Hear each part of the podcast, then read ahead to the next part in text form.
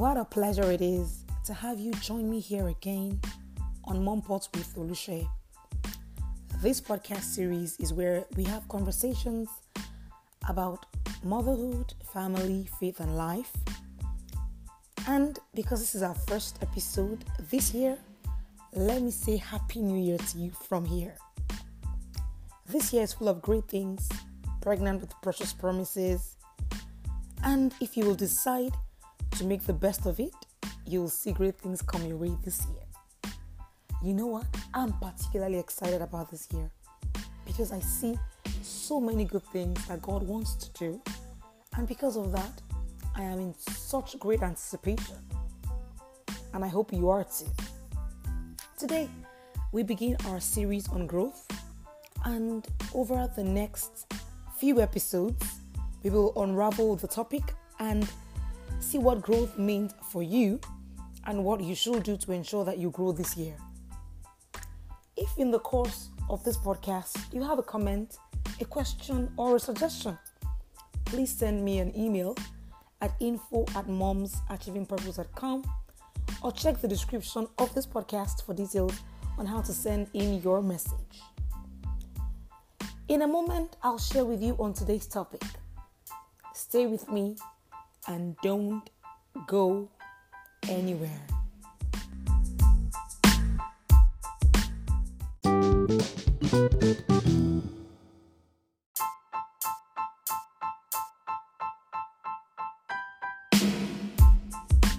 Welcome back.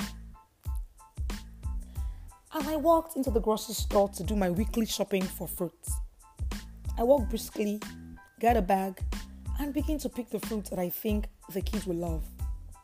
You know that with kids you can you can never be too sure, right? Mm-hmm. Right. One minute they want something, the next they're saying, "Why do we always have to eat grapes?" And you're wondering, didn't you just tell me to buy you grapes? oh, children. Anyway, I digress. As I think of getting these fruits, it never crosses my mind to think of the process of how these fruits got into the grocery store. Do you usually analyze where fruits come from when you're buying fruits? I doubt it. But isn't that how most of us are? At that moment, all I could think about was getting the fruits and enjoying them with my family. When we think of fruits, we don't really take the time to think through the process of how the fruits came to be. The tedious farming process that the farmer has to go through to get those fruits to us. We really never think about that. And the same goes for our lives. To bear fruits, there must be some cultivating, some hard work, some effort, some growth that will need to happen for fruits to happen. And so, over the next few episodes, join me as we delve deeper into this topic, into this journey, talking about growth. And you know, growth could mean different things for different people. It depends on what area of your life you are looking to grow in. And why is growth important? Why am I even talking about growth? Why are we dedicating a whole series to this topic of growth? Picture a tree, then picture a seed. Before a farmer puts a seed into the ground, he already has a picture of the fully developed tree in his mind as he puts the tiny seed into the ground. To get the full grown tree, that seed must begin a journey of growth. Why am I going on and on about a tree and about a seed? How does this even apply to you? You see, there is a picture in the mind of your Creator, a picture of you attaining the full potential of His expectations. There is an ex- expectation that God has placed on you, and you must deliver on those expectations. But to go from here to there, that place of becoming all you were created to be, there must be growth. There's no magic to this. No shortcut at all. No cutting corners. You have to grow and grow to full capacity. I have to grow too. We all have to grow. We have to grow and then not just grow, but grow right. So, the question to you today is where do you want to go? What do you need to do today to become that person that you want to be? In what area of your life do you need to grow? Where do you need to create room for growth in your life?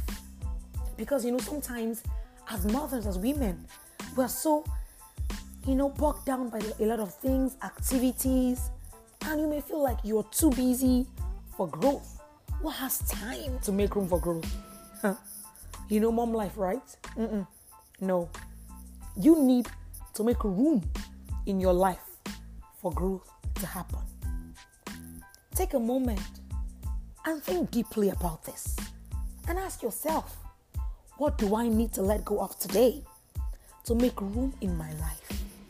If I want to grow and if I must make room in my life for growth, what do I need to let go of to make room for that growth in my life?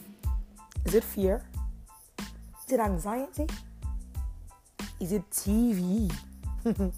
Is it my favorite show? Is it timidity? Is it limiting mindsets?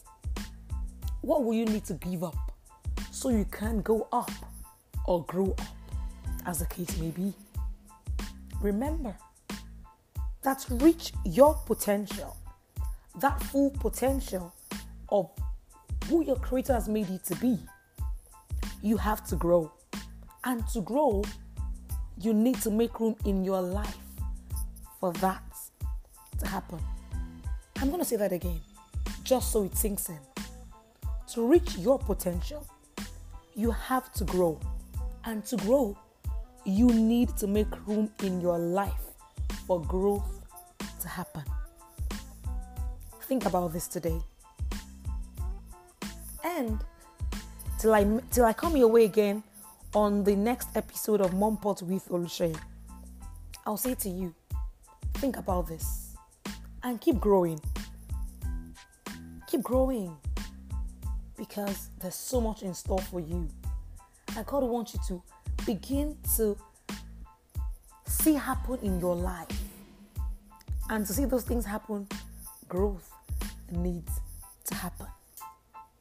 Okay, then.